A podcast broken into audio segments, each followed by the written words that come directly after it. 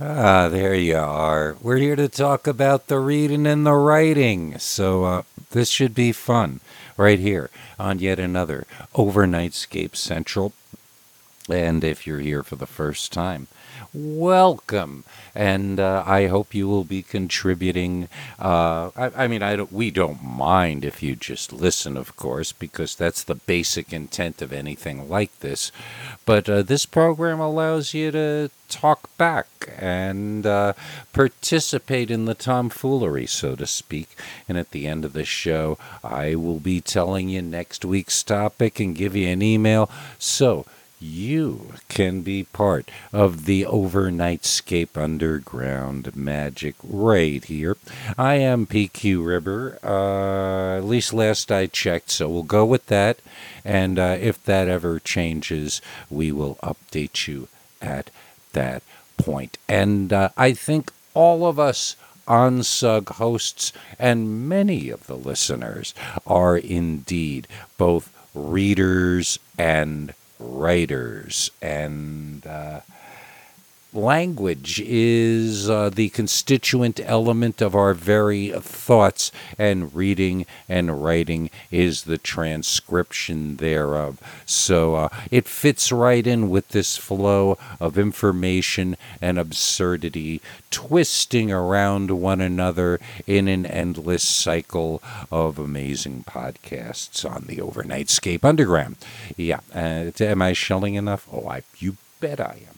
Uh, so this week we have, uh, I believe, three hosts who have uh, been kind enough to join the fun, and uh, we are going to hear from Chad Bowers, Doc Sleaze, and of course, as we do every week, Frank, Edward, Nora, talking about the reading and the writing, and Chad Bowers will get us started here now. Let's listen together.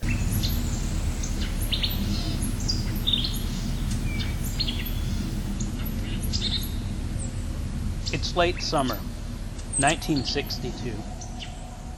We've been stationed at the Thomasville radar site for six months now.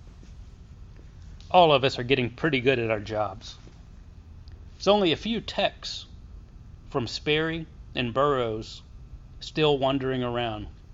In truth, we now know the radar system as good as they do. Perhaps almost.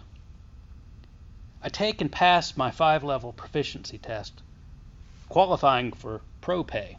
Doing good. For a young airman, life is great. I visit Cheryl, my new girlfriend, at least twice a week. I work eight hours a day.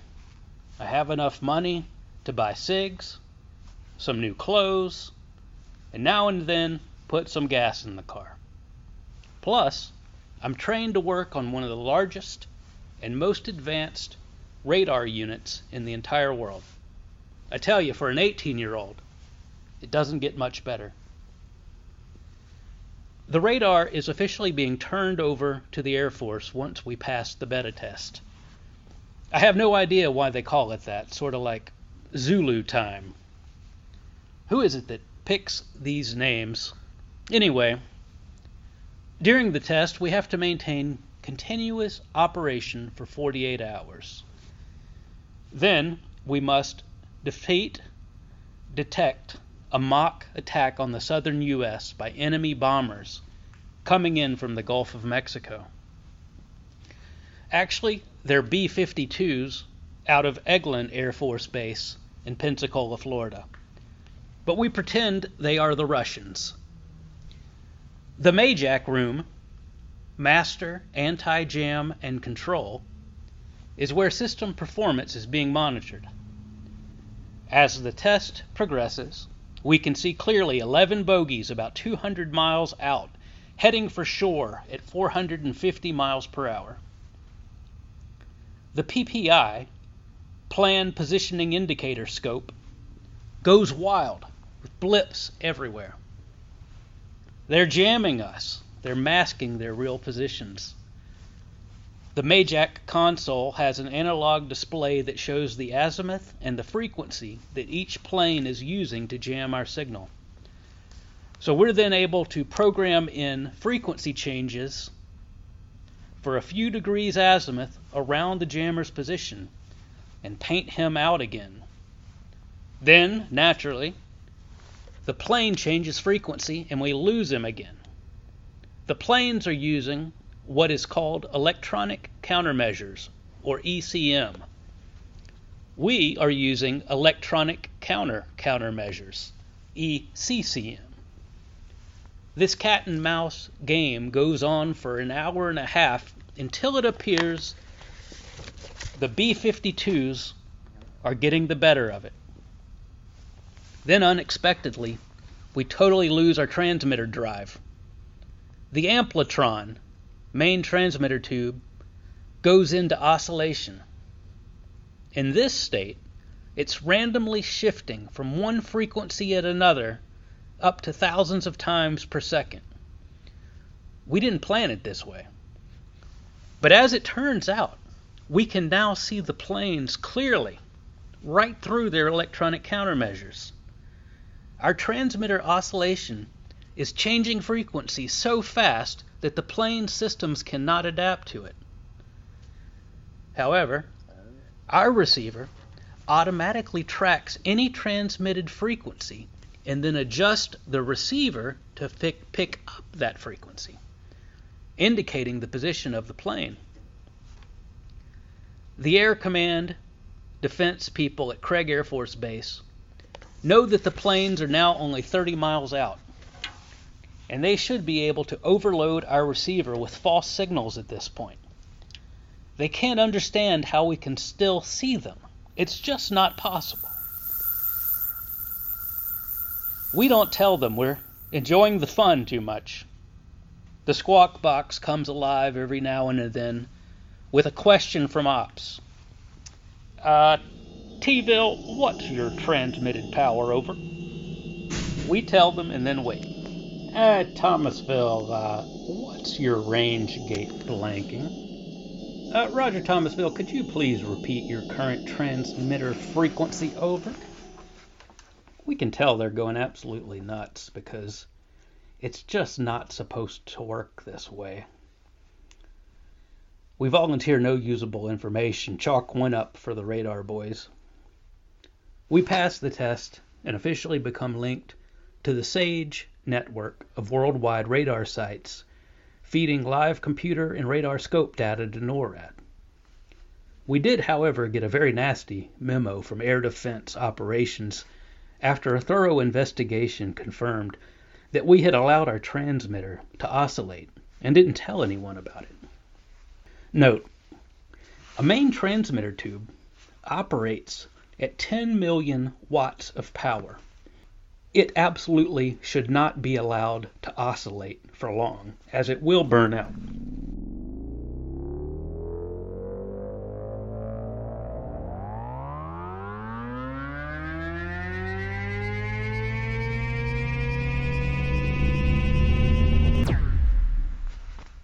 Officially, we are online now, sort of. The radar still only runs properly every other day if we're lucky. The rest of the time, we're replacing high priced tetrode tubes and magnetic amplifiers. These tubes blow out every couple days, and the mag amps short out almost as frequently. These particular tubes have gold plated contacts and are very expensive. One of my coworkers in the uh, transmitter section is a guy my age named Godfried, but we call him Fritz. He and I joke that, you know, we're burning up a good $20,000 a week. But when you're 18, government money is not real. It's nothing to be concerned about. We just order more. In early October 1962, we received word that a special team from Sperry was coming in to extend the range of our receiver by three to five times. This would make it possible for us to see objects up to 1,500 miles away. At that range, our beam would be in space due to the curvature of the Earth. We all wonder what in the hell's going on and why do they want us scanning space? One of our buddies is a guy named Norman. He happens to work in the communications center. He gets and decodes all of the cryptographic messages, even though it is top secret. He lets us know what's going on prior to the commander's call announcing that the Russians have placed nuclear missiles in Cuba. Holy crap. We're directed to get the radar operational immediately and go to DEFCON 3. The base is sealed off. Additional MPs are sent in from Craig Air Force Base. No one gets in the compound or out who doesn't work there or with a pass. We're on full military alert status 24 hours a day. A good two and a half weeks prior to when President Kennedy told the nation what was going on. The president said that any attack on any nation in the Western Empire would be considered an attack on the United States of America and would be met with a full retaliatory response. Perhaps the strongest direct statement ever spoken by a U.S. president. The guys on the base had considered this somewhat of a exercise up to that point, somewhat of a lark. But when Kennedy was through speaking two weeks later, there was absolute silence in the rec room. None of us knew quite what to do or say. We just sat there for a while. Then the quiet discussions began, people speaking in low tones as if in church. The realization of possible nuclear war was sitting in. Damn, this whole thing is real. But the radar won't cooperate. The mag amps keep shorting out, and we're down to our last four. There's a big meeting that night the transmitter crew, the C&E officer, and a guy from Sperry are all trying to figure out how to make these things work. Fritz and Bowers, that's me, have an idea. But nobody pays much attention to airman seconds when all the tech sergeants and officers are talking. I'm a little intimidated, but I say, Sir, we may be able to fix that. They don't hear me. They don't pay attention. I try again. Sir, Fritz and I have an idea that might work. Lieutenant Colonel Mitchell looks my way and asks the rest to be quiet for a minute. He wants to hear this idea. I move up, approach the table with Fritz, and we explain that the terminals on top of the mag amp are too close to the metal case. These things are about 24 inches wide and 12 inches high, all metal with four terminal posts on top. The connections are very heavy duty, rated for hundreds of thousands of volts. However, they've been manufactured with the terminals too close together and too close to the metal case. After they had turned the power up, this closeness would mean arcing. That's what Fritz and I believed anyway. I tell them to separate the contacts and the terminal post from the main case of the unit to use a piece of phenolic insulating material to make new mounts for the connections. This way the post will be insulated and will be far enough above the case not to short out. Then when we have a high current situation occur, it will not arc and blow the amp. I see some looks exchanged between the powers that be and confirmation from the Sperry guys that this just might work. Lieutenant Mitchell doesn't even talk about it. He just says, do it now. Fritz and I work on with lots of supervision. Everybody wants to be in on this fix. But they all know who thought it up. And I love it when a plan comes together. After a couple hours, we have modification completed on two units. We install them in the Amplitron room. This takes an additional 20 hours to get the system up and running. Finally, we are ready. Everybody holds their breath. We run the transmitter up to full power. We are at 2 megawatts and holding. 6 megawatts. 8. We have 90,000 volts on the plate, 10 megawatts out of the horn, and she's holding. The real trick will be when we start to change frequencies. and cause varying loads to be placed on the output stages. We start at 4 to 450 megacycles and it holds steady as a rock. All that high priced help and a couple 18 year old airmen seem to have come up with the fix. The lesson here is that when you have a real problem, ask the people that actually do the work how to fix it. Needless to say, we're very proud of ourselves. All told, we worked 36 straight hours from the time we got word about the missiles until the entire system was combat ready. Adrenaline is remarkable stuff.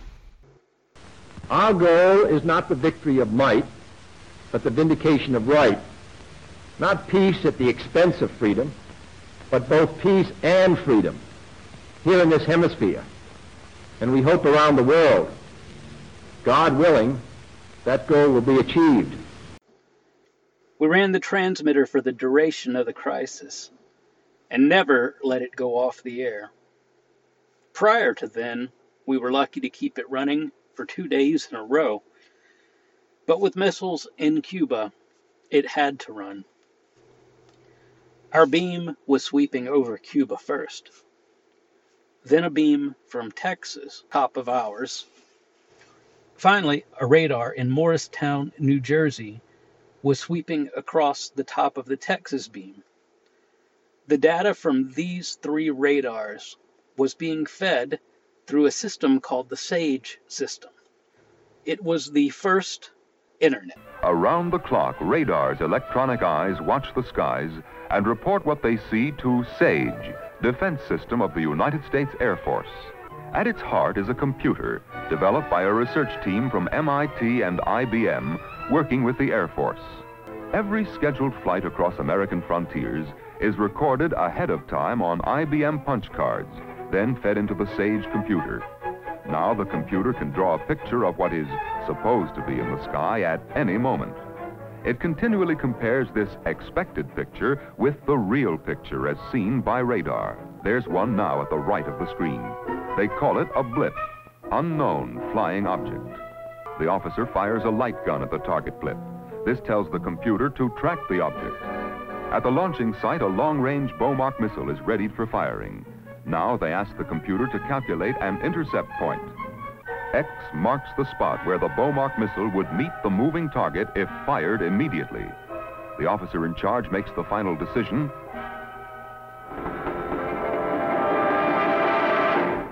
Fire.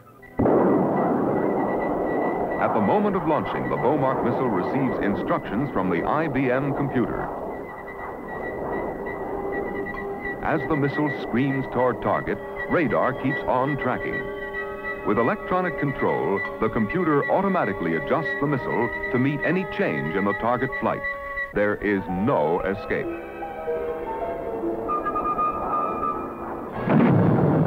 Intercept. In ops, we normally had airman thirds, airman seconds on the scopes. Now every scope had a full bird colonel watching the sweep go round and round. A colonel on a scope. It was unheard of. Our squadron commander was only a lieutenant colonel. He was the only one on base before. Now the place was crawling with them. Each of them had a headset and an open mic to NORAD. If they saw a missile lift off from Cuba, the word would be given to launch ours. A few minutes after the go command, the United States would have sent a full retaliatory strike, not only at Cuba, but at Russia itself. A grim logic was beginning to emerge. Nuclear disarmament was not achievable, yet nuclear war was unthinkable.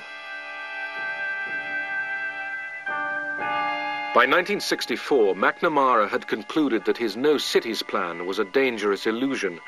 War would only be avoided, he now thought, by the threat of mutual suicide. The exciting part was that the first few people in the world to know that it was the end of the world would have been us sitting in that room. This little radar squadron In Thomasville, Alabama, a missile launch would break through our beam first on its way up. Then the Texas beam would see it. And finally, the folks in New Jersey, we were wrapped up in the technical aspects of this mission, so much so that the reality of what we were doing, or what might actually happen, was somewhat muted. We didn't speak about the gorilla in the closet. It was too big to deal with. The transmitter and receiver stations were roped off. No one was allowed to go in or out without permission. If something needed adjustment, we called it tweaking. One of those colonels would say, Okay, you've got five minutes to tune whatever, but don't knock this thing off the air. Let me tell you, there's a lot of pressure on an 18 year old kid. These guys are talking about launching ICBM missiles. And I'm in there turning dials, trying to center up the transmit frequency, trying to peak the power across the bandwidth, all the while with the knowledge that every time you change something, it could cause a shutdown. I don't want to be the person to knock this transmitter off the air. Luckily for us, everything worked fine. President Kennedy has decided to put a naval blockade around Cuba. The idea being to prevent any additional supplies or missiles being brought in. The fact is, they intended to prevent anything from being brought in. The day of the blockage, we just knew that the Russian ships were not going to stop. We were going to war.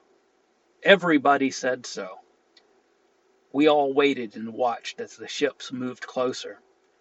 At the moment of contact drew near, the tension on site was nearly off the scale. What would happen? Those on duty just kept busy. Those off were glued to TV sets in the rec room and barracks. No games, no frivolous activity. Just high pulse rates and genuine worry about one's family and the future. Masked by our youthful bravado, we were stoically quiet. It happened. They said Khrushchev blinked. But actually, Kennedy had agreed to take some missiles out of Turkey. Khrushchev. He ordered the ships to stop and turn around Everyone breathed a collective sigh of relief. We were minutes away from all out nuclear exchange with the Russians. Somehow we had avoided it. The radar boys, as we like to call ourselves, like to brag that not one single Russian made it past Thomasville either. However, there was one night when we thought we were under attack. I was just getting off the swing shift at midnight. I'd stopped by the main gate to talk with Hayden, one of the MPs. He said he was about to go ride out back and check on Glenn, take him some coffee.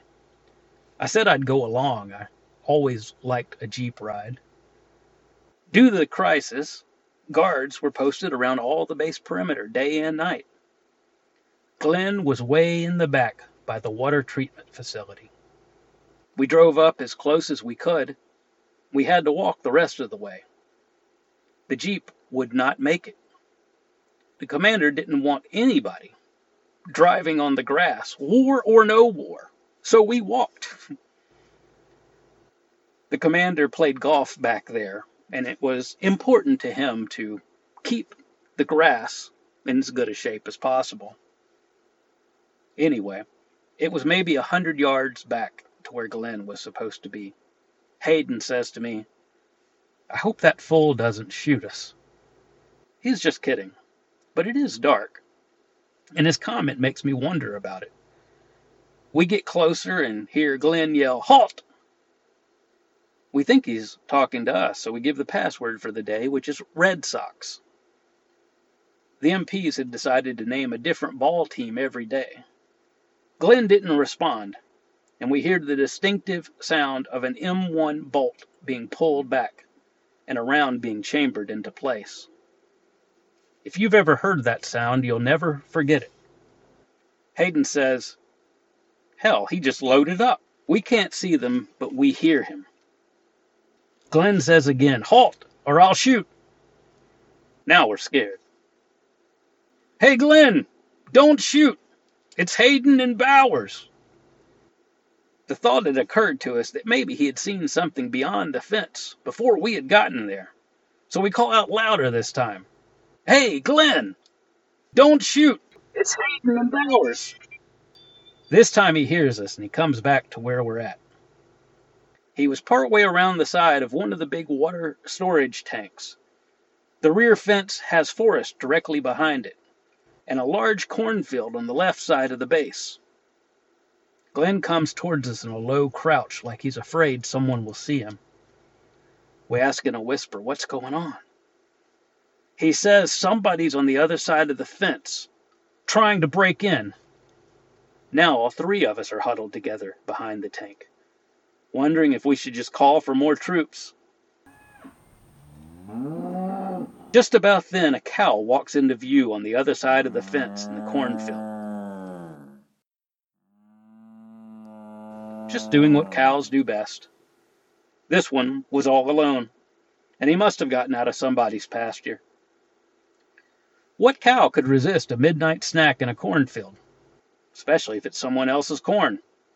Corn, corn, corn, corn. I asked Hayden if he thought we should check for Russian insignia. We laugh until it hurts. Glenn never lived it down. By morning, it was all over the base. When it came into breakfast, somebody cried out, Hey, Glenn! Shoot any of those Russian cows lately? Somebody else would add, That was probably a spy dressed up as a Russian cow. It went on like that for quite a while. I felt sorry for him because out there after midnight, all alone, I could very easily have done the same thing. I I guess that's why I didn't repeat the tale, but Hayden spread it around as if he knew some secret that he alone had been ordained to bring to everyone's attention. He took pleasure in it. He was one of those people that kind of liked to tear people down to make himself look good. Of course, the opposite's actually true, but that type never seemed to learn that. Everything looked so easy after sunup. The ghost well, the ghosts only show up after midnight. I don't think I will ever again have a chance to be a part of anything so important, with so much riding on what I did right or wrong. It was very scary and at the same time terribly exciting to know you were part of something this big. I mean, really big. We stayed on alert for a couple more weeks until it was clear the Russians were removing their missiles from Cuba. The extra guards left, and things got back to normal. Well, actually, better than our previous standard for normal. The radar ran properly now. A few missiles pointed your way can really help you focus. The 698th was awarded a unit citation for our part in Operation Falling Leaves. That was the code name for the special radar coverage over Cuba. We all really felt like we had kicked butt. Those radar boys all walked a little taller. My father was in the Air Force during the Cuban Missile Crisis, and that story was his recollection of the highmost point of the Cuban Missile Crisis. When history tells us that we stood up to the Russians and they blinked. Although the truth is, Behind the scenes, Kennedy agreed that the United States would take our missiles off of Russia's doorstep in Turkey, and in exchange, the Russians would take their missiles off of Cuba. Hmm. Seems so logical, doesn't it? If only we could think that way today.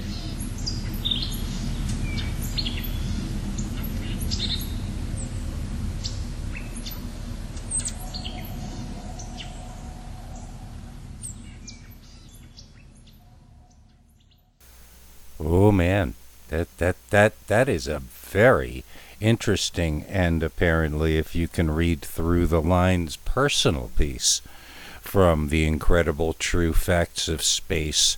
And uh, while noted for a certain brand of absurdism, perhaps this reflects uh, a, a, certain sort of absurdism, but uh, different. And yeah, uh, privileged. I, I'm a little bit uh, taken aback at the quality and the, the, the that is just top drawer material delivered in a top drawer manner.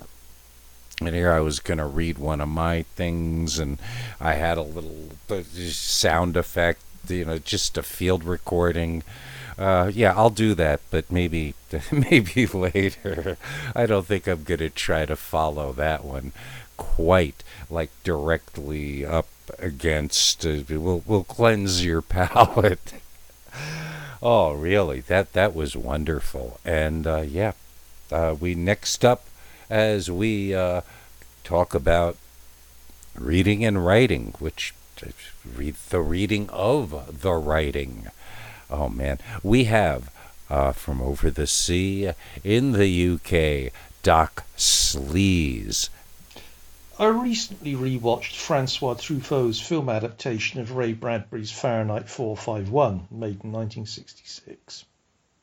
Its central conceit of a future where books are banned and burned because of the dangerous ideas they contain raises the question of whether a post literate society is possible.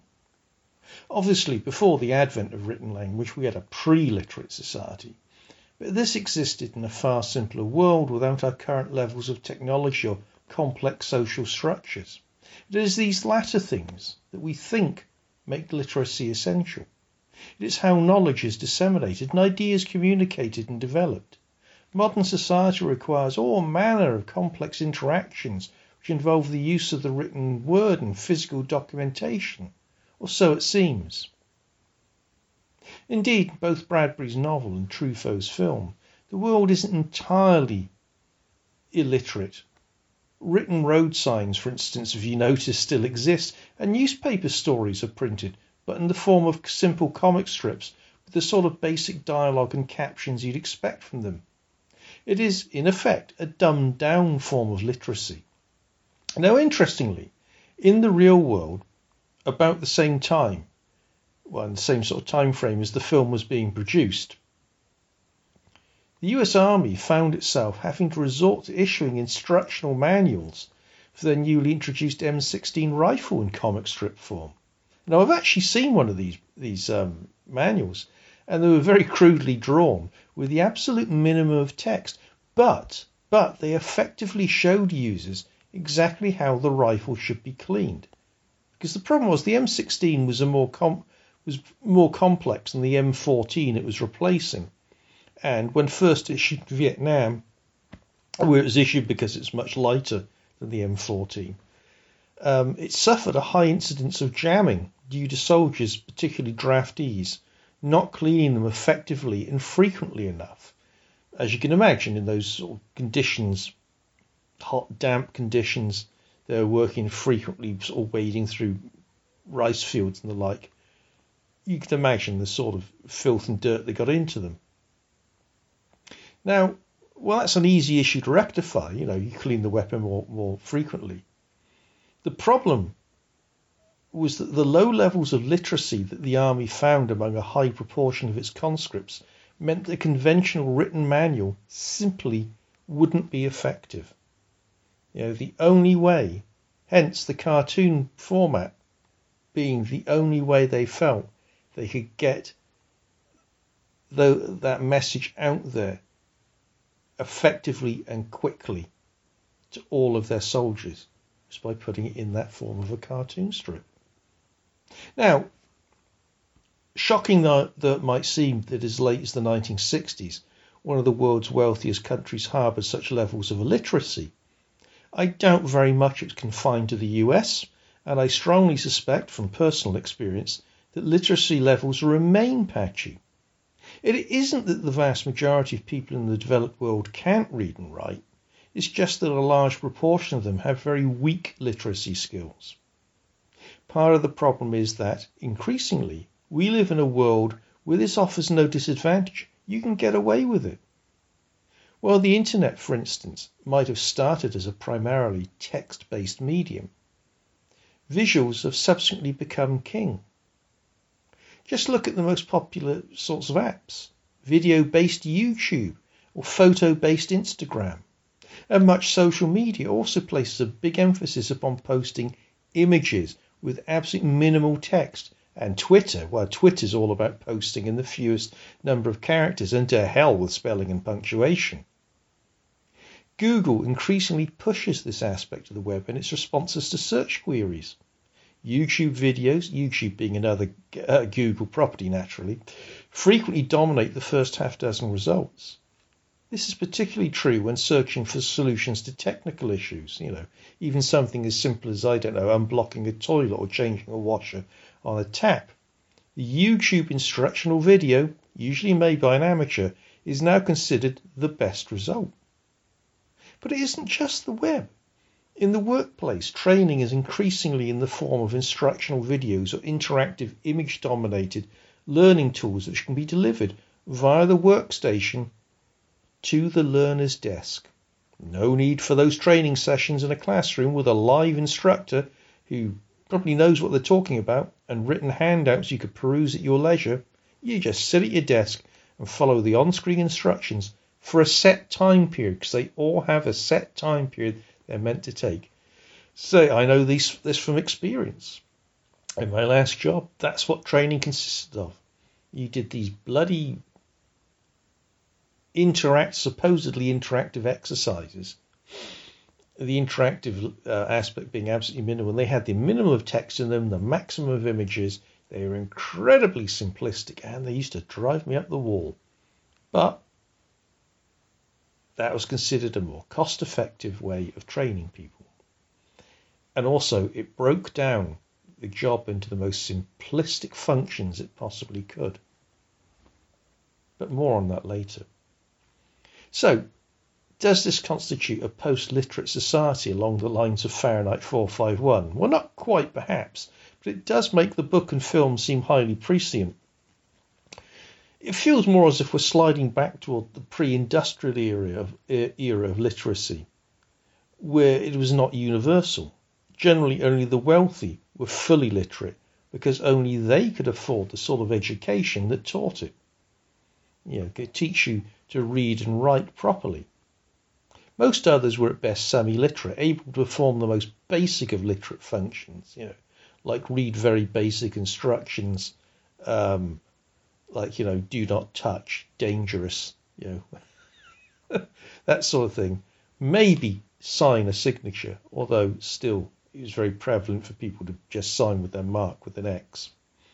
Maybe write their name, maybe in block capitals, and perhaps recognize their name when it is written. But most others, as I say, most was, but with the Industrial Revolution, and its demand for more skilled workers. Literary levels had to rise so that most workers had at least functional reading and writing skills.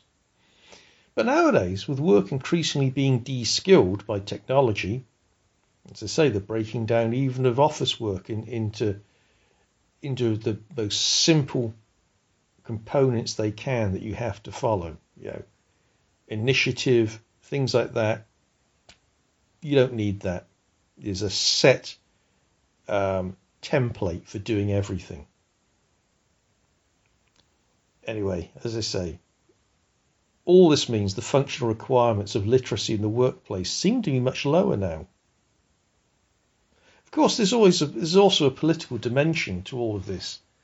Literacy levels ultimately are, are dictated by educational standards, which in turn are dictated by elect, our elected governments. Now, the cynic in me might suspect that it's actually political policy to reduce educational levels. I mean, a less literate populace might well be easier to control. I mean, they wouldn't, for instance, be able to access those dangerous ideas in books, relying instead upon the much simplified and manipulated moving wallpaper of TV for information. Or, increasingly nowadays, not TV news necessarily, but the web again, which is even more manipulated even more partisan, even more simplified in its reporting of issues. Could such a decline in literacy result in a revival of the oral tradition of storytelling, as posited in the climax of the film version of Fahrenheit 451 Wonders? I mean, the ending of the film sees the book people memorizing their personal choice of book before burning them to keep them, uh, you know, to make them safe, because just possessing a book makes you a criminal. And so they memorize the book and can repeat it upon request to anybody who wants to read that book. And they pass on to someone else when they, they, they begin to, you know, grow old and ill. They get someone else to memorize the book from their retelling of it. So it lives on. I mean, after all, the telling of stories and their memorization and retelling in this way by other bards was, for thousands of years, the standard way of distributing fiction and knowledge. I mean, long before some scribe wrote down uh, wrote down the Odyssey and Iliad, wrote them down, both uh, the Odyssey, Odyssey and Iliad attributed to Homer existed in this oral form, for example. Well, the while the Celts had no written tradition relying instead upon oral histories, with the result actually, and this is the disadvantage of the oral tradition, the result is that what we know about them is frequently based upon what others, like the Romans, who had a written tradition, wrote of them. Because the written word, well, unless someone burns it, has a tendency to be more permanent. But the point about the oral tradition is that both ancient ancient Greece, and we're talking, you know, really ancient Greece before the days of, you know, the great philosophers and writers we know from ancient Athens, and the various Celtic kingdoms scattered across northern Europe, western and northern Europe, they, they all function perfectly well as quite complex societies without our extensive literary tradition.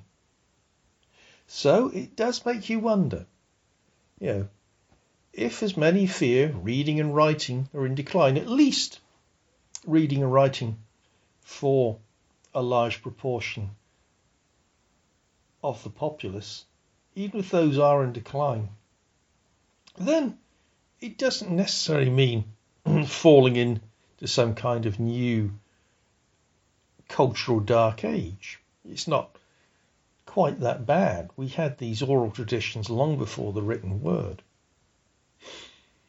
And increasingly, um, we have people these days, kids going through education, who are labelled as, and I say labelled, it's not because I doubt these things exist, it's just that sometimes, as you saw, kids with ADHD, uh, dyslexia, often then are shunted off into um, educational streams where they are only um, taught literacy um, to a functional level, usually, because it's considered they have too many learning difficulties for them to, to fully grasp it, um, which is rather unfair, really. Um, I know of a young girl, she's in her teens. He's a lovely, smart kid, and um, she had, well, she's, she's been diagnosed as having ADHD and dyslexia and is homeschooled because of the problems. And sadly, oh, it's sad for her ambition, like with with, with English language and and uh, so on, is simply to be functional in it. She thinks it's so sad. She's clearly a very bright kid, um, but that's what she's been conditioned to believe. That's all, she, and because she does find it difficult although she's very good in other subjects. But there you go. Um, it's another pressure on the concepts of universal literacy we have these days. But there you go. Those are some of my thoughts on reading and writing. And on that, I will say in the oral tradition, back to you, PQ. Well, yeah, I don't think they were ever trying to uh, create too many people who like reasoned and asked a lot of questions when they established you know, public education. Uh, I think they left that for the ones who could go to like a St. John's University, you know, a place where it's mostly uh, a fine education that may not even have a practical use outside of academia uh, or to make a living at all. I mean, I just recently, I mean, I'd been taught this in school and I never even thought about it. But in ancient Rome, as a full citizen, you had slaves that did all the work and you had all of the time to uh, enjoy the arts and participate in various uh, activities and forums and well at least that's how it looks on paper. In my head something like that sustaining itself seems a little tricky but humans do some interesting things and of course in the long run it certainly wasn't sustainable to the point where i don't think it's happened again on any scale so there's that uh, and we have this uh, military uh, theme rolling along in the background for some reason. But uh, other than that, uh, even me, and uh, maybe this makes me sound a little goofy, but for physical instructions, like if I needed instructions how to take apart and put a rifle back together, you betcha. I, a comic book a bunch of physical drawings with little arrows and all the rest of that are going to teach even me with all my fancy words um, and it's the reason for that more so than anything is if you did it in text with a very few pictures you would then have to teach the name of every single part and every single part of one of those uh, guns has a specific name that only somebody who is into guns is generally familiar with that whole uh, lexicon of nomenclature. Oh yes, that's me. My, I'm a lexicon de nomenclature at your service here on the Overnightscape Central. But yeah, uh, you got that. Um, let's see. I got something else written here. Yeah. Well, to compl- to convey like complex ideas, words are better and more useful. But I, you know, and and it is sad that more people don't read and don't read literature and can't. But especially with the other choices available to them as far as you have some leisure time. I mean, even if you want to be so called uh, upper literary, you got four million masterpiece theater at- adaptations. There is a vast amount of high quality material that while it isn't as good as reading the book, uh, in certain ways because it provides a visual aspect. Um, there are some advantages, and hey, it's easier. And uh, ease. Oh, yes, we love our ease. That's something uh, we should definitely uh, keep thinking about all the time. Make it easier because then we can do more, I think, is the basic idea of easier. If you're less stressed, and believe me, people, I, I, it's just amazing. Everybody gets to sit home, and I don't think anybody's any less stressed. Yeah, I, yeah I, am just kidding. That that was comedic. That is, let's let's not. Uh, you can put the torches back away at least till the next time. Ah, am, am I going? Yes, I think I'm to try to uh, read this here to you. that this is uh, from the golden age of Otis' career. And uh, did I close this? No, it's over there. Yellow Parka Vision. The new man stood at a street corner wearing a yellow parka although there was scarcely a cloud in the sky, much less a cloud with rain inside. There was nobody else at the street corner, as it was not at a popular intersection. In fact, nobody had spent a significant amount of time at this particular intersection for a good ten years. There was once a newsstand, but now a fenced in lot of rubble and debris with a myriad of weeds had taken its place. If asked, the man could offer no good reason for why he had decided to put on the yellow parka he barely ever wore and then walk ten blocks to spend some quality alone time in the quiet afternoon, quiet for the big city, save for a few passing buses. Even traffic moved elsewhere. As a bus passed, the man sensed watching eyes, but was not sure, of course, whether this was in his head or was he truly in touch with the invisible lines which went zigging from the direction of the bus onto his position? Not that it mattered much. He didn't give it much thought. His thoughts, mostly, were swirling in fixation about heading to a mountain he once climbed during a summer of his tenth or eleventh year. The man was in summer camp, enjoying himself mostly, except for those periodic bouts of homesickness, one having hit him at the beginning of this hike. Not that he missed any specific thing, merely the comfort of the familiar and the freedom to move about in it. The memory of the hike is hazy and distant. Mostly he recalled walking across a narrow segment in a diagonal, zooming up the slopes, free of switchbacks. Significant is that the memory is seen from the viewpoint of an outside observer as if a camera had been filming the man, who was a boy hiking along with his fellow campers. The man's brain worked like that as he stood at the corner in his yellow parka, cycling through random areas of his past. Maybe I've reached the end of my life, the man thought, but I see no white light. At that moment, he looked across the street to see an apparently escaped dog, a bit of its broken chain trailing from its shiny, new looking collar, peeing under a lone little tree. How can I possibly be lonesome? the man thought.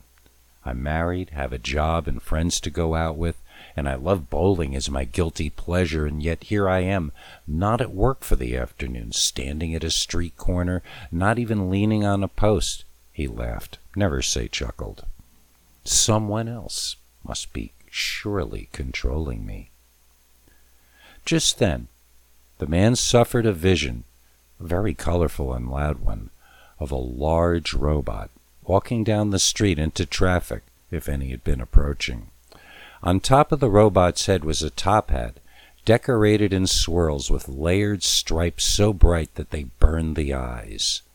The hat stretched some ten feet into the sky. Too many Japanese animes and mangas, no doubt. In an attempt to shake his brain loose from this image, the man moved his head from side to side, and when that failed, he jumped up and down, exerting more and more energy until he eventually collapsed himself onto a nearby lawn in a dizzying fit of laughter. When he regained his composure, he found that the robot was still making his way down the street, hat poking high up into the sky. Now the robot's back was towards the man, who slowly began to rise back to his feet. He made his way back to the perch he had found earlier, not taking his eyes off the robot as it disappeared, click by click. Some things you just don't fight the man said aloud. He remained at the street corner for another hour, watching cars and buses pass, until a breeze made the hair on his arms perk up, as if it were about to launch loose from the grip of his skin.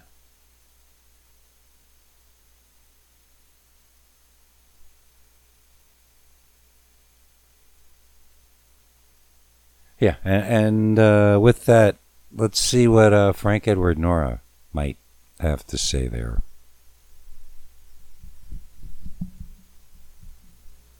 Did they still talk about the three R's reading, writing, and arithmetic? Which, of course, is kind of a joke because only one of them starts with the letter R. Writing, of course, starts with the letter W, and arithmetic starts with the letter A. But the three R's, reading, writing, arithmetic, uh, kind of represents, uh, I think, people's view that uh, the education of children should provide them with basic skills and some of the uh, the extra stuff, uh, the, the, sort of indoctrination, brainwashing, what, what have you, is not really shouldn't be the main function of a school. But of course, we live in a society where all the citizens are mentally conditioned to some extent, uh, but should learn how to read and write, basically. And I do think, unfortunately, a lot of uh, school systems in different areas, uh, you know, people can graduate from, from high school, for example, uh, and uh, uh, you know, like be functionally illiterate. It's something that is really sad because reading and writing is a very important skill, even today when our technology has has moved um, past the need, you know, uh, the printed page being the main way of conveying information from the past to the future, right? Uh, but reading and writing is basically what is it? And when I was really thinking about what it is, of course, one aspect of it is is a real mystery, right? Uh, the part that's not as mysterious that we can understand is that that we have thoughts in our head and we have this cognition. We we think, therefore we are, and um, knowing a language to speak, right, beyond reading and writing, speaking, we can um, articulate. It's not just articulating; it's we're able to encode what's going on in our head, our cognition, and transfer it to another person. Because one of the hallmarks of this place we're living now which might not be a hallmark of other worlds that are out there if they exist, is that each human being is essentially cut off from one another, un, cut off from one another, cut off from one another. Why can't I say that? Cut off from one another, and um, in general, if you're standing next to a person, um, you really have very limited information what's going on inside their head right? You could read body language, ex- facial expressions, etc. But in general, you don't you don't know. We're c- closed off to one another. Now, of course, it does seem that uh, there is a psychic as psychic communication um, that I've experienced to a very limited degree, um, but not that you have complete access to another person, but that you could uh, have a kind of a psychic communication with someone, which would be nonverbal. But I think the psychic communication at the level I'm thinking of is still an encoding of information, right?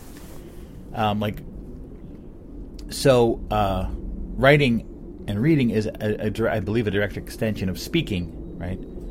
So speaking is, you know, we think something and we know a language and we use the words for it, and another person hears it and understands it similar sense, uh, reading and writing. Uh, you write, you, you can write down the words that instead of speaking them, and now they're much more permanent because when you just speak, before the invention of audio recording, which is what I'm doing right now, uh, the, the the audio would not last. Right? It would it would reverberate in the air, and uh, and then it would be gone, and uh, it would only be in someone's memory.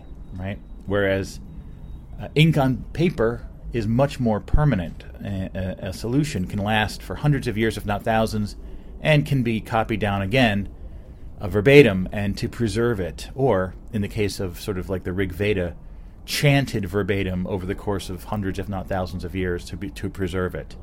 Well, that's one way of preserving something in audio, is to chant it over and over again. But that doesn't sound very healthy now, does it? Sounds like it'll drive you mad saying this reciting a book over and over again your entire life, like those dudes did over there in India back in like the 100s or something. Don't quote me on that. I Rig, Rig Veda. There's it's something like that was going on. But anyway, um, we understand that, right? Different languages have different words for things. You, know, you might say a book or a, a libro, you know, but it's or libra, whatever. It just means the same thing right? So these are coding methods for understandings that transcend language, right? Or do they? what is the what is the connection between language and cognition? Truly, language and consciousness are they completely disconnected, or are they one and the same? I think that's a good question. Um, but think about cognition, thought, imagination, the world inside your head, right?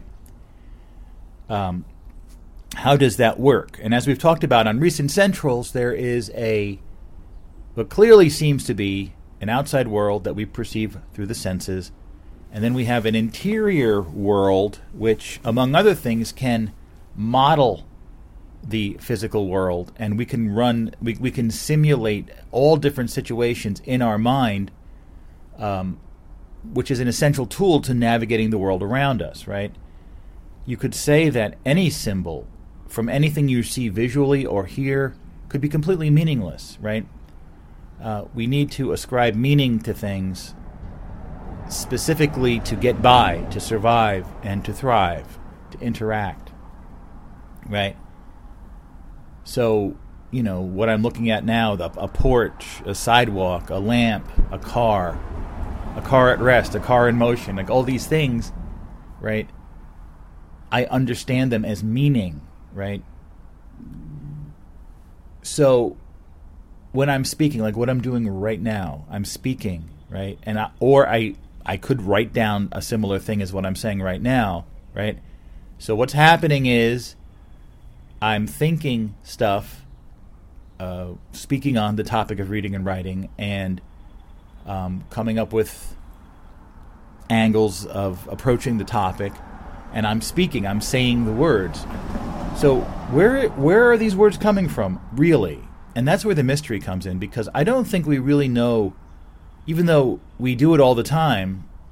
I don't think we really know where this stuff is coming from, right? Which it's sort of like this feels like a dance. You're you're sort of playing with or dancing with uh, a system, right? That uh, you sort of want or you have a will towards doing something. In this case, speaking on a certain topic, and then you just sort of start doing it. Where is that coming from, right? So it also deal with deal with a cognition, that is the process, thought process, and consciousness Here's another question: Is consciousness separate from cognition or not? The uh, the act of observation, right? Could there be an act of con- uh, of observation, which the nature of consciousness and the nature of an observing uh, thing, for lack of a better word, an observing agent. Um, is there, right? Could could there be observation without cognition? That is, is it observing cognition?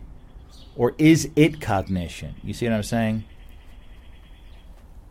Anyway, uh, writing down symbols on paper or on a computer screen, um, again, can be meaningless if it's a language you don't know. Um, you know, like if, if I'm looking at French or Spanish, I can pick up a lot of the meaning that I have some background in it, and it's kind of similar to English in some ways.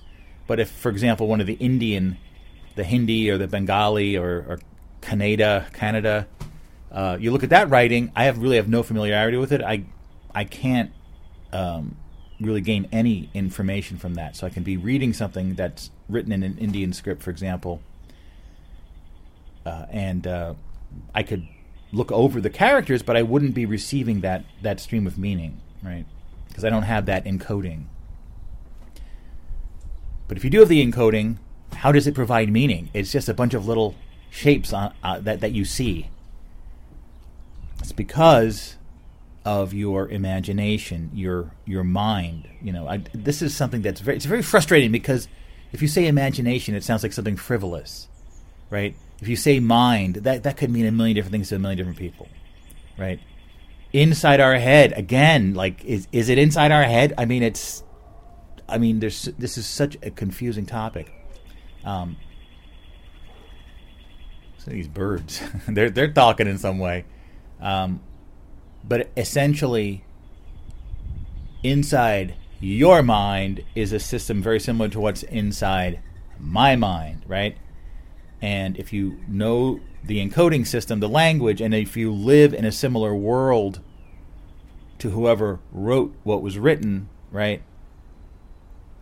Those uh, those words on the page that were written and you read them are reconstructing a pattern that was in the writer's mind, in your mind, right?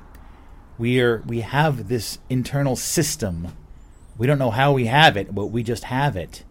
And it's really incredible if you think about it, because the patterns in my mind, which I am currently encoding with my voice and speaking, if you understand English and you are have lived in and inhabit a world similar to the one I'm inhabiting, you can understand what I'm saying. Because the patterns in my mind are being recreated in your mind. Not a hundred percent, but close enough that you get the idea, right? So each of us has this incredible system. Why don't we just, for example, fiction. Why don't we just make up our own stories to stimulate our imagination? Why would we need someone else's? I think because to make up your own story for some reason is very uh, resource intensive, whereas someone else spent that energy to create the story, and all you need to do is read it. So you're getting sort of a free ride, a free ride uh, of your imagination um, using this system that we have. It would seem, wouldn't it seem to make more sense that we don't need other people to write stories, that we can just have endless flights of fantasy inside our own head that are completely engaging, immersive. We don't need any fiction. We don't need any anyone else's input. We just have our own adventures inside our own minds. But somehow it doesn't work like that. The the expense of coming up with a story, and I've I've talked uh, a lot about you know my own experiences with writing fiction and how expensive it is from a resource perspective as a human being to the point that I've given it up because what I'm doing, doing audio shows, I feel I, I, can produce better work without such a, such a cost to personally. But there's not there, absolutely writing can be uh, non-fictional, but the fictional writing is amazing because you can create things that don't exist and and have them play out in someone's mind uh, it really is an incredible situation, and uh, it is very mysterious. And I was uh, I was looking at this uh, web page. Remember, I was talking about this web page that kind of relates to all this. Um, if I can bring it up here, coming up soon here. I'm going to read it. I wrote it. Now I'm going to read it. Um, there's a web page called "Unusual, Neglected, and or Lost Literature," and kind of ironically, that page itself is now lost but I preserved it. Uh, I, have in if you just search like unu- the word unusual in, in on onsug.com you'll get you'll get I have links to uh, Internet Archive uh, backups of that website, and it's this huge list of just interesting weird literature. And uh, from that list, I found a book that is uh, I would say not necessarily like super obscure, but uh, I really have never heard of it. It's Phantastes by uh, a Fairy Romance for Men and Women by George MacDonald, and this was written in 1858, and um, it's considered uh, by some to be the first fantasy work of fiction uh, aimed at adults. Right? Obviously, fairy tales existed long before this, but it was considered to be more for children I don't know about myths and legends. Those are awfully fantastic, and they must predate 1858. But anyway, Phantastes, P H A N T A S T E S, Phantastes.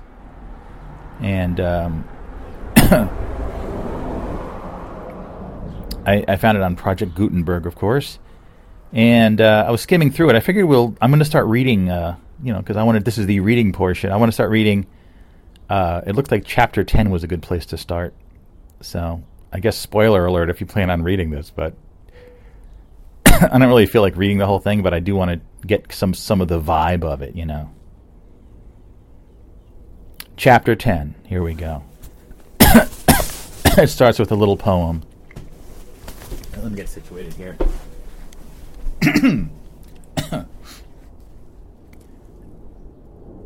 From Eden sorry. From E.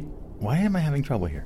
From Eden's bowers, the full-fed rivers flow to guide the outcasts to the land of woe. Our earth, one little toiling streamlet, yields to guide the wanderers to the happy fields. It's kind of an interesting sentiment. It actually relates to what I was talking about on the Overnightscape the other day. How this is that we're in one tiny part of a huge exploration, right? Our Earth, one little toiling streamlet yields to guide the wanderers to the happy. So our world is one little little substream of this of this giant uh, river. Anyway, let's get to the story, shall we? in progress. After leaving this village, where I, I, had rested for nearly a week, I traveled through a desert region of, of dry sand and gl- glittering rocks, peopled principally by goblin fairies. When I first entered their domains, and indeed whenever I fell in with another tribe of them, they began mocking me with offered handfuls of gold and jewels, making hideous grimaces at me, and performing the most antic homage as if they thought I expected reverence and meant to humor me like a maniac. But ever, as soon as one cast his eyes on the shadow behind me. Oh, so I think I saw that there's some weird demon shadow following this guy around. Okay. Anyway, that's that's just a note.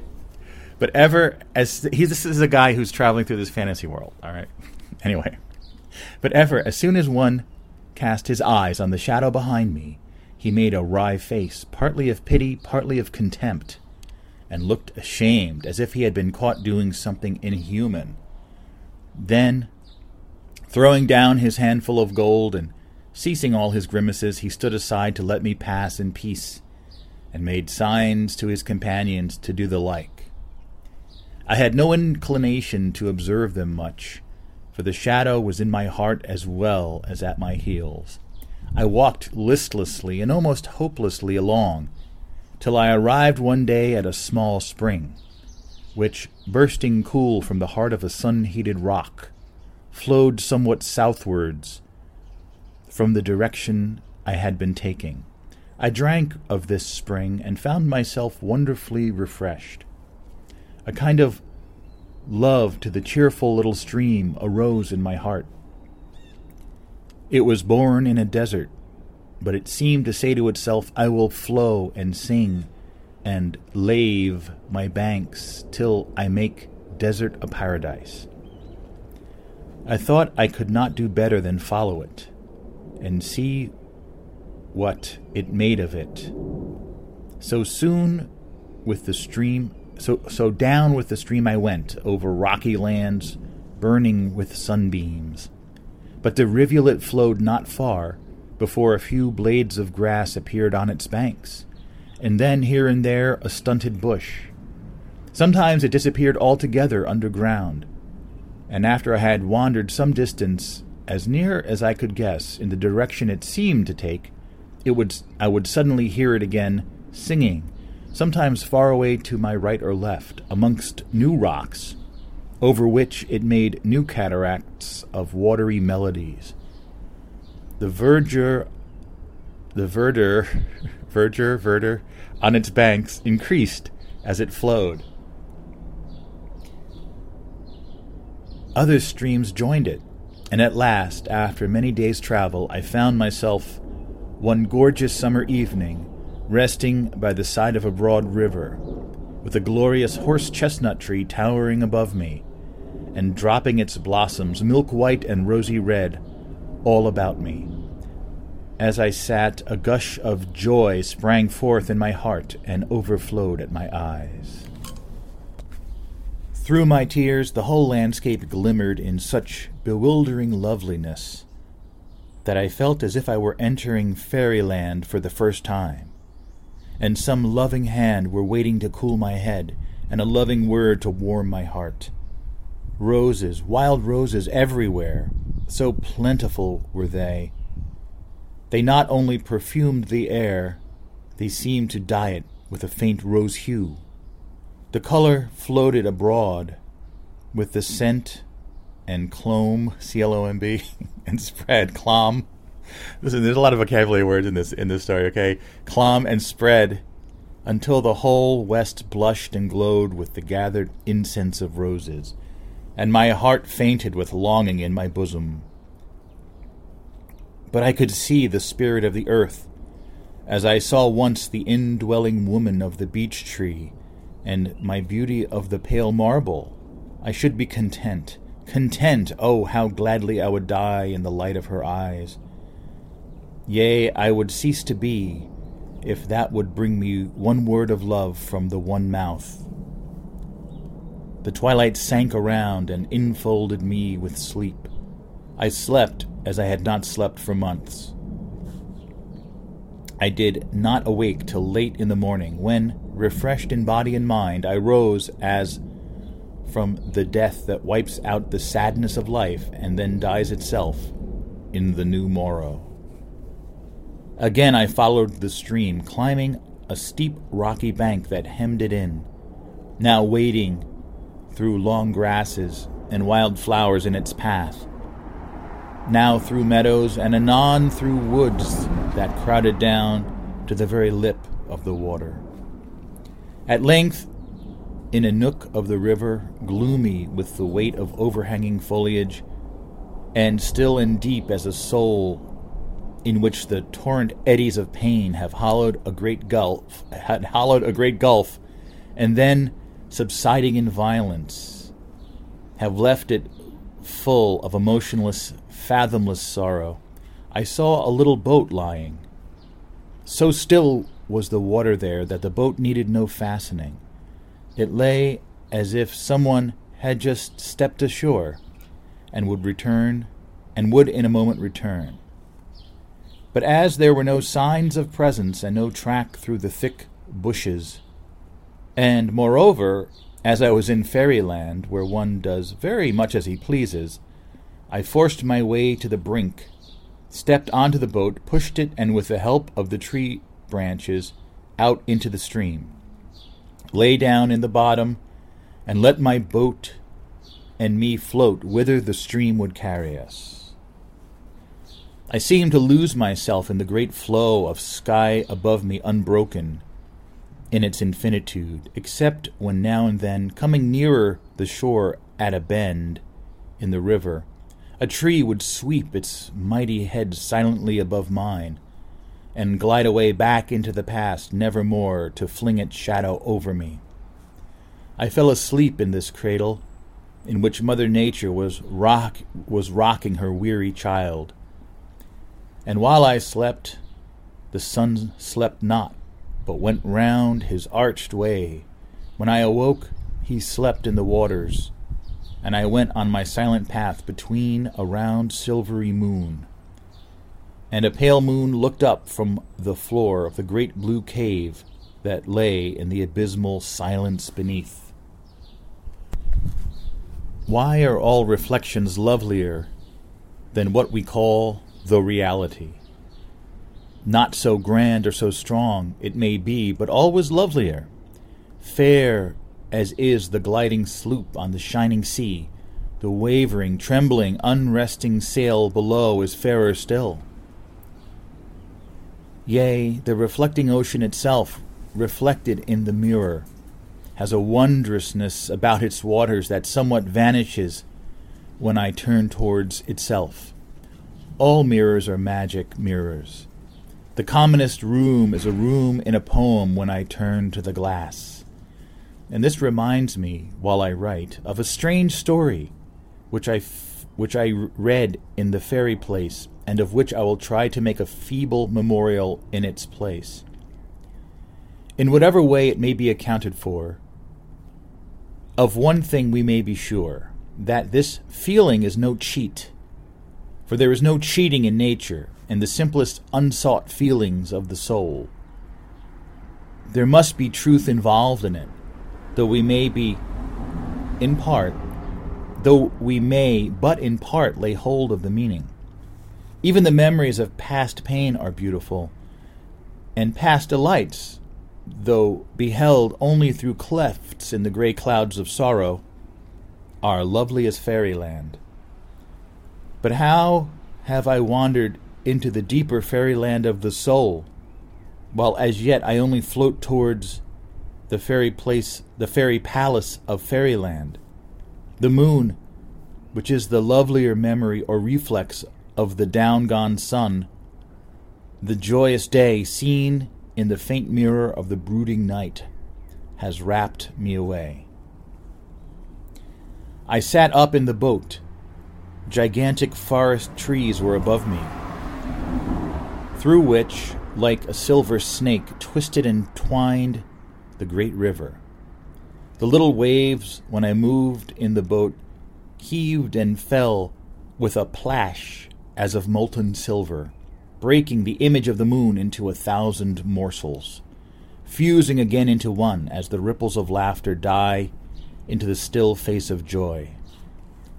The sleeping woods in undefined massiveness, the water that flowed in its sleep, and above all the enchantress moon, which has cast them all with her pale eye into the charmed slumber, sank into my soul, and I felt as if I had died in a dream and should never more awake.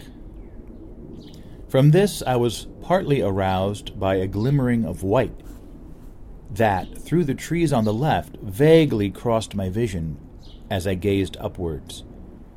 But the trees again hid the object, and at the moment some strange melodious bird took up its song and sang not an ordinary bird song. See, thank you, birds, for illustrating the story here. The birds in reality here are chirping as well. Um, not an ordinary took up its song and sang not an ordinary bird song with constant repetitions of the same melody, but what sounded like a continuous strain in which one thought was expressed, deepening in intensity as it evolved in progress. It sounded like a welcome already overshadowed with the coming farewell. As in all sweetest music, a tinge of sadness was in every note. Nor do we know how much the pleasures of, even of life we owe to the intermingled sorrows. Joy cannot unfold the deepest truths, although deepest truth must be deepest joy. Cometh white robed sorrow, stooping and wan, and flingeth wide the doors she may not enter. Almost we linger with sorrow for very love. As the song concluded, the stream bore my little boat with a gentle sweep round a bend of the river, and lo, on a broad lawn, which rose from the water's edge with a long green slope to a clear elevation from which the trees receded on all sides, stood a stately palace glimmering ghostly in the moonshine. It seemed to be built throughout of the whitest marble. There was no reflection of moonlight from its windows. There seemed to be none. So there was no cold glitter, only, as I said, a ghostly shimmer. Numberless shadows tempered the shrine, from column and balcony and tower. For everywhere galleries ran along the face of the buildings, wings were extended in many directions, and numberless openings, through which moonbeams vanished into the interior, and which served both for doors and windows, had their separate balconies in front, communicating with a common gallery that rose on its own pillars. Of course, I did not discover all this from the river and in the moonlight, but though I was there for many days, I did not succeed in mastering the inner topography of the building, so extensive and complicated was it. Here I wished to land, but the boat had no oars on board. However, I found that a plank serving for a seat was unfastened and with that I brought the boat, the boat to the bank and scrambled on shore. Deep, soft turf sank beneath my feet as I went up the ascent towards the palace. When I reached it, I saw that it, it stood on a great platform of marble, with an ascent by broad stairs of the same all round it. Arrived on the platform, I found there was an extensive outlook over the forest which, however, was rather veiled, which, however, was rather veiled, which was rather veiled than revealed by the moonlight. entering by a wide gateway, but without gates, into an inner court surrounded on all sides by great marble pillars supporting galleries above. I saw a large fountain of porphyry. Wait, the hell? P O P P O R P H Y R Y. A fountain of porphyry in the middle. Okay? Uh, throwing up a lofty column of water, which fell with a noise as of a noise as of the fusion of all sweet sounds into a basin beneath, overflowing which it ran into a single channel toward the interior of the building. Although the moon was by this time so low in the west that not a ray of her light fell into the court. Cool bird songs. Over the height of the surrounding buildings, yet was the court lighted by a second reflex from the sun of other lands.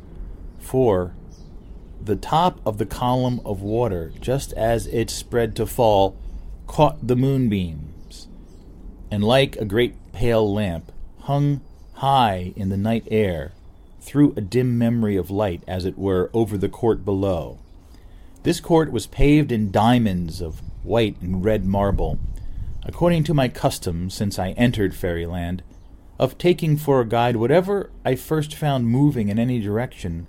I followed the stream from the basin of the fountain.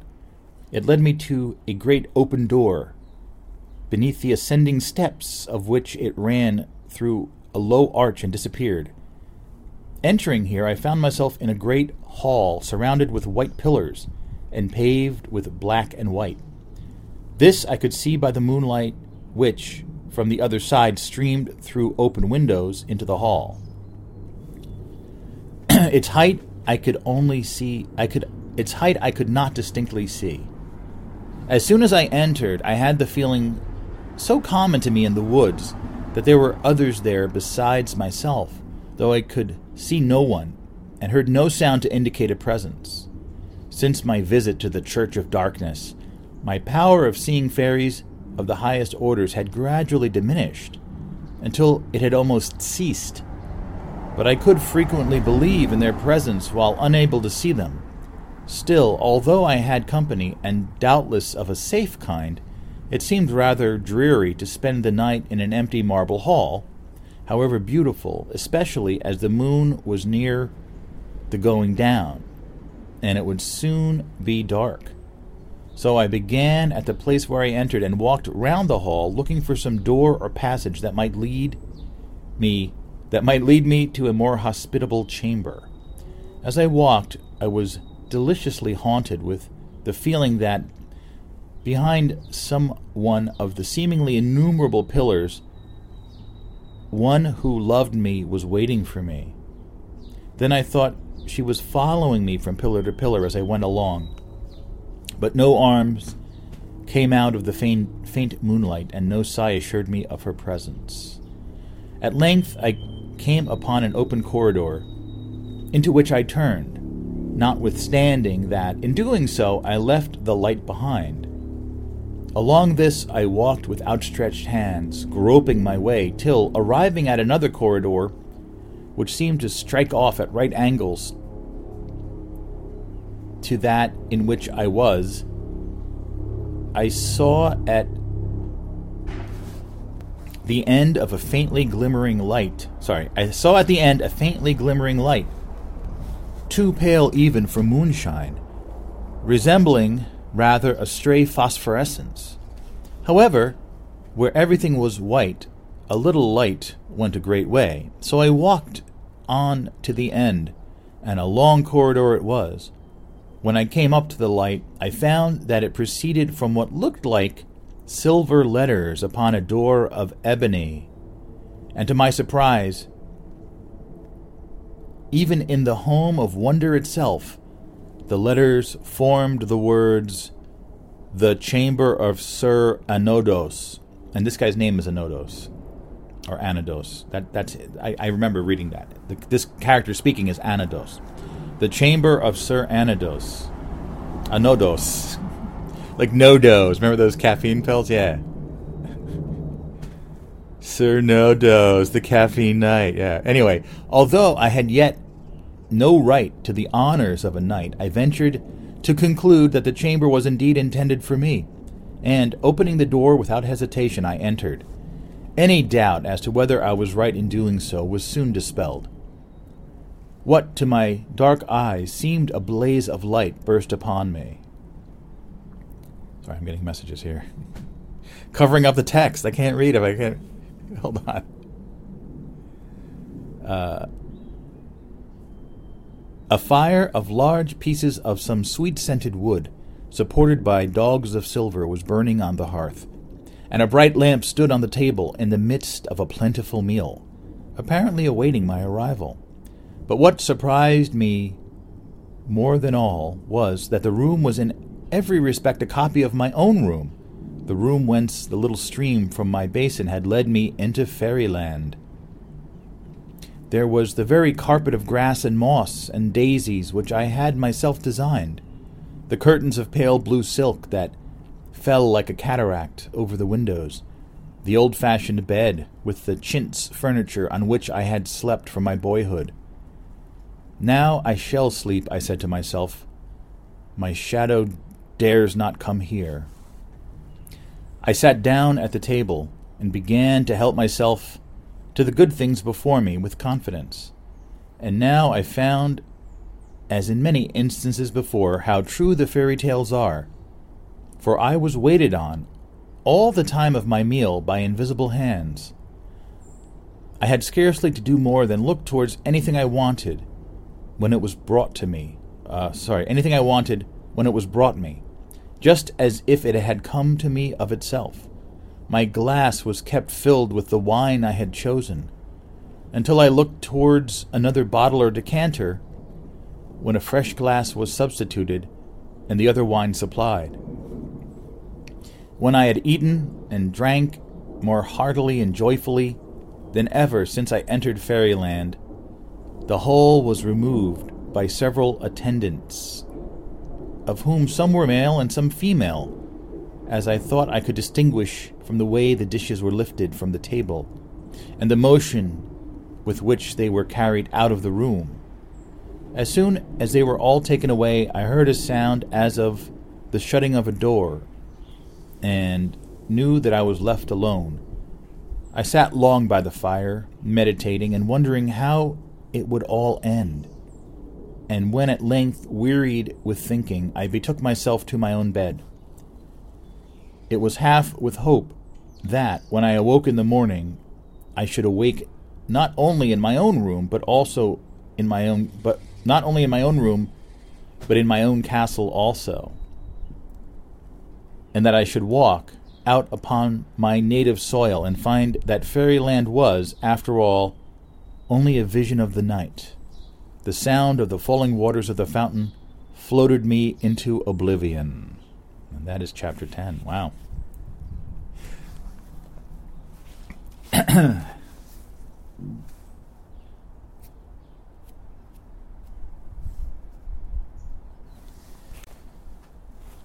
so yeah, that was great. I you know I, I had only skimmed that chapter. That's a pretty cool book. Uh, if you look on the Wikipedia page, it actually says that C.S. Lewis, the creator of Narnia, uh, that this was the first like fantasy book he read. I think when he was like 16. Because this book is was 164 years old. This book, uh, and he said it really opened his mind, and basically, I think probably inspired him to create Narnia and all that. Um, but let's just think about this, right? 164 years ago, this guy's from Scotland, right? Where I'm sitting here in New Jersey in the year 2022, 164 years in the future. Same language, right? Um, a couple words here and there I'm not familiar with. What was that one? Perif- per, per, periphery or something? Uh, very few words. You know, you could always look them up in a dictionary or online. Um, but right as I read that, you were creating those scenes in your mind, right? And how do you know what is a boat, what is a river, what is moonlight, what is marble, right? The world George MacDonald, was that his name? Yeah, was living in 164 years ago in Scotland, and wherever I'm living here in New Jersey and you're living wherever, these are all concepts that we're familiar with, right? Trees, forests, fairylands, the sun and the moon, right? It's it's all already in there. It's just being stimulated by by the words on the page. So that shows you the power of, of writing something down and then someone reading it in the future. And it was weird, you know, because like reading out loud something I'm not you're not familiar with, right? There's there's a lot going on there. You know, I'm sort of slowly so, sort of sort of scanning ahead because depending on what goes on later later in the sentence, you have to change the way you say it earlier in the sentence, right? And I had to correct myself a number of times there, you know, uh, because right, you can't quite tell if it's a longer sentence. Like what's what's kind of the uh, what's the angle of this sentence? You know, where where should the stresses be, and what what what uh, is the point being made, right? But and yeah, in general, uh, you know, it's reading out loud is similar to reading silently, um, but you're just using the voice. Listen, this is all very advanced uh, systems that we all have. Reading, writing, and arithmetic. Yep. The three R's. But yeah, that was a cool story. And yeah, you know, I kind of, I always have urges to write fiction, but fink, fiction, fiction. It's there's stories about like jerky people. Fiction, yes, there you go. Like Huckleberry Fink. I was actually uh, looking at some old uh, sick magazines on the Internet Archive. These sort of Alfred Alfred E. Neuman wannabe Huckleberry Fink. Yes. Anyway, just some thoughts on reading and writing. Back to you, Peaky. Oh yes, I'm back. Oh, this this was an incredible and fabulous C.S. Lewis and all of these neat ideas and uh, uh, radar. I am realizing that radar is a recurring theme in uh, my connections, like one degree away. Jean Shepherd, during World War II, apparently worked it uh, in radar at some sort of radar station working with that equipment. My business partner uh, in Rhode Island when I was in Providence. Uh, his father, Jefferson Borden II, was one of the people who worked for a company named Raytheon during World War II and helped develop uh, radar from his stories, anyways. And now Chad Bowers and uh, his uh, father, I'm assuming, and his story of th- this is all just all this wonderful synchronicity and words and language and writing. Yeah, I'm I'm I am satisfied with what we accomplished today. And uh, I hope you enjoyed as well and are inspired now to think, hey, hey, maybe I would like to be part of this uh, cabal of commentators who uh, take a topic and chew it to pieces each and every week on the Overnightscape Central. I mean, maybe I won't do it every week, but uh, something sounds interesting. Uh, this could be fun, right? Right. Of course it can. That's why you think that there is no other reason to do this. I mean, there uh, there will be no great financial recompense fame, fortune, any of those things are highly unlikely to ensue. But uh, you'll be one of the gang and uh, part of the ONSUG, which is now like 40 zillion podcasts big and uh, would take uh, probably 400 years at least to listen to everything in it. But that's what makes it fun. Um, and uh, now's where I try to uh, entice you. Well, first, I, I, before I forget, let us thank Chad, Doc, and Frank because without them, hey, I'd be still here talking to myself. Um, next week on the Overnightscape Central. Now, uh, just earlier, I got the news, and it, it, hit me a lot harder and stranger than I would have thought it would have. But Gilbert Gottfried has passed on, a comedian and especially a show business historian, as his series of podcasts has proven to be.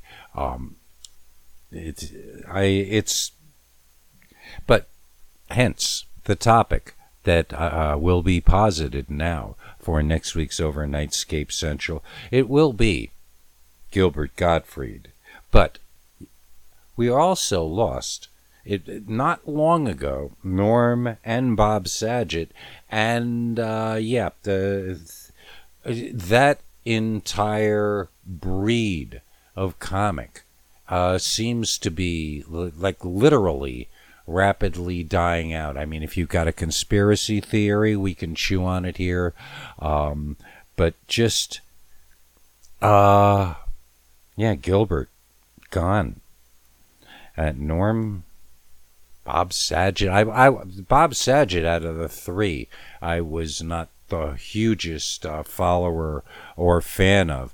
But uh, will somebody please protect uh, Anthony Cumia. Uh, like like uh, follow him around with nice cushions in case he falls and maybe hits his head, anything like that. Any of these, uh, I mean, look, somebody just tried to knock Chris Rock's head off, so um, we got to be careful, and that's the topic for next week and how this will work time wise. Yeah, we're a day late this week, but that's tough. Uh, this uh, we are being productive, and there's all kinds of stuff going on. But uh, you'll be hearing it as it uh, pops its little head up as uh, spring progresses here on the Overnightscape Underground. But back to the, how you can be part of the Overnightscape Central. The deadline for next week's program will be the evening of April 18th, 2022. I don't know. Get it to me by about 7 p.m., and you are assured of being part of the show. If you're late or what have you, uh, you'll be part of the next Quake Reversal satellite or something like that. Uh, it will not go to waste. You can always send something on any topic we have ever addressed, and uh, it will turn up either on a subsequent Central or Quake Reversal satellite program. Uh, the email address for to send your recording, uh, and if it's long enough that it's too long to send, I think it's like what 20 megabytes or 25 megabytes. Just cut it into two pieces and tell me, and I'll put it back together on the other end. Or if you got any problems, uh, write me at this same email address, and we will alleviate all your concerns and problems and all that. The email address, I know you've got a pen and a piece of paper or its equivalent, is kpqr.torc at gmail.com. That's kpqr.torc at gmail.com for your uh, contributions, ideas, thoughts, and uh, submissions. Oh, yes, submit to me. And um, with that, let us uh, return you to control of your brain, and uh, we'll we'll we'll we'll go out the back way here. And uh, until the next time, set the controls for the heart of the fun.